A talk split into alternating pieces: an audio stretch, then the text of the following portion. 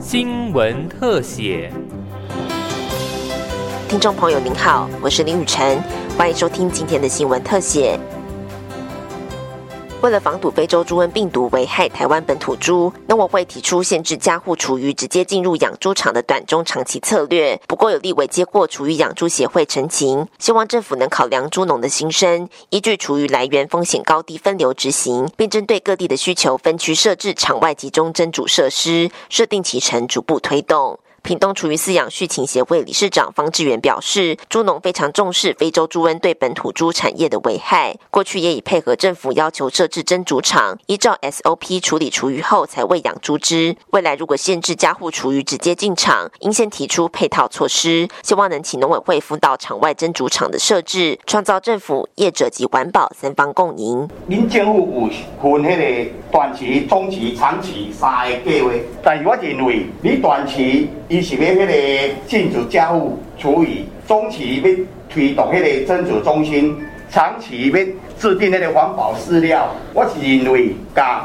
短中期两个倒变，因为先来先场外蒸煮厂，再来禁。安尼较袂像顶届禁一个月安尼无大乱斗物件乌白蛋，造成足大的防疫缺口啦。台中厨余养猪协会前理事长朱家庆则说，三年前就已经开始争取设置蒸煮中心，但目前最大的问题是没有相关规范，难以建制。因此，希望主管机关能尽速有明确的办法来辅导设置。他也强调，厨余养猪有相当多的好处，包括近零碳排及氯循环等，但如果没有做好管理，即使转做堆肥等其他运用，仍有一定的风险。那我们希望说，农政单位在，因为我们在这之前没有这个所谓厨余蒸煮中心这个东西，那是不是请我们的农业单位、嘎温阿拉组来辅导我们，我们尽速去把这些设备哈处理中心给处理了后。对此，农委会副主委黄金城回应：，依据目前国际情势及海关状况，家庭厨余是非洲猪瘟风险最高的传播途径，但并没有禁止家户厨余养猪，而是限制直接进入养猪。场蒸煮，只要能够在场外有场所，经过蒸煮后送到养猪场。他也承诺，只要找到适当的地点，农委会会尽最大的力量辅导，协助农友设置场外蒸煮场跟建制设备。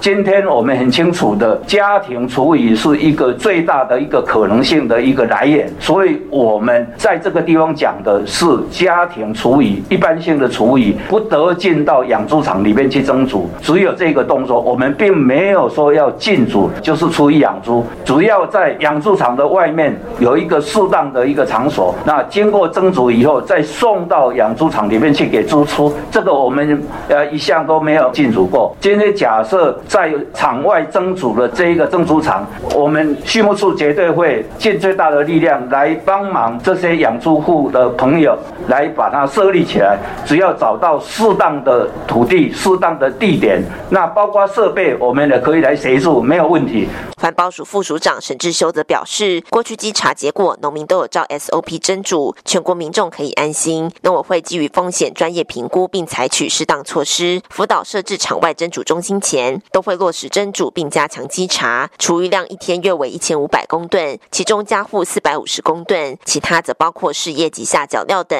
如果能转型成功，就不会造成农民问题。行政院团队这边可能会朝向于辅导这个场外蒸煮啊这样一个。方向，我想这是正确的一个方向哈。那在这个呃全力协助辅导场外设置政治中心之前呢，现在的这个落实这个呃增组，我们会持续来推动。那环保署最近也再次的新闻给全国各县市的环保局加强稽查。那我们一定要做到这个回头猪瘟零风险好这样的一个措施。所以我想环保署一定会全力来配合农委会，然后行政院团队也会往这个方向来进行。立委中嘉宾最后建议农委会。未来设置场外处于集中蒸煮场时，应考量各区的状况不同，分区设置。在量能充足前，除了积极辅导五十五家只收家户厨余的养猪场升级，兼收事业厨余，没和事业厨余满足家户厨余的缺口外，在缺口满足前，也应提供必要的饲料补贴，以维护猪肉供应充足。也呼吁环保署应积极提出堆肥化跟能源化的政策，减少对既有废弃物清理设施的负担。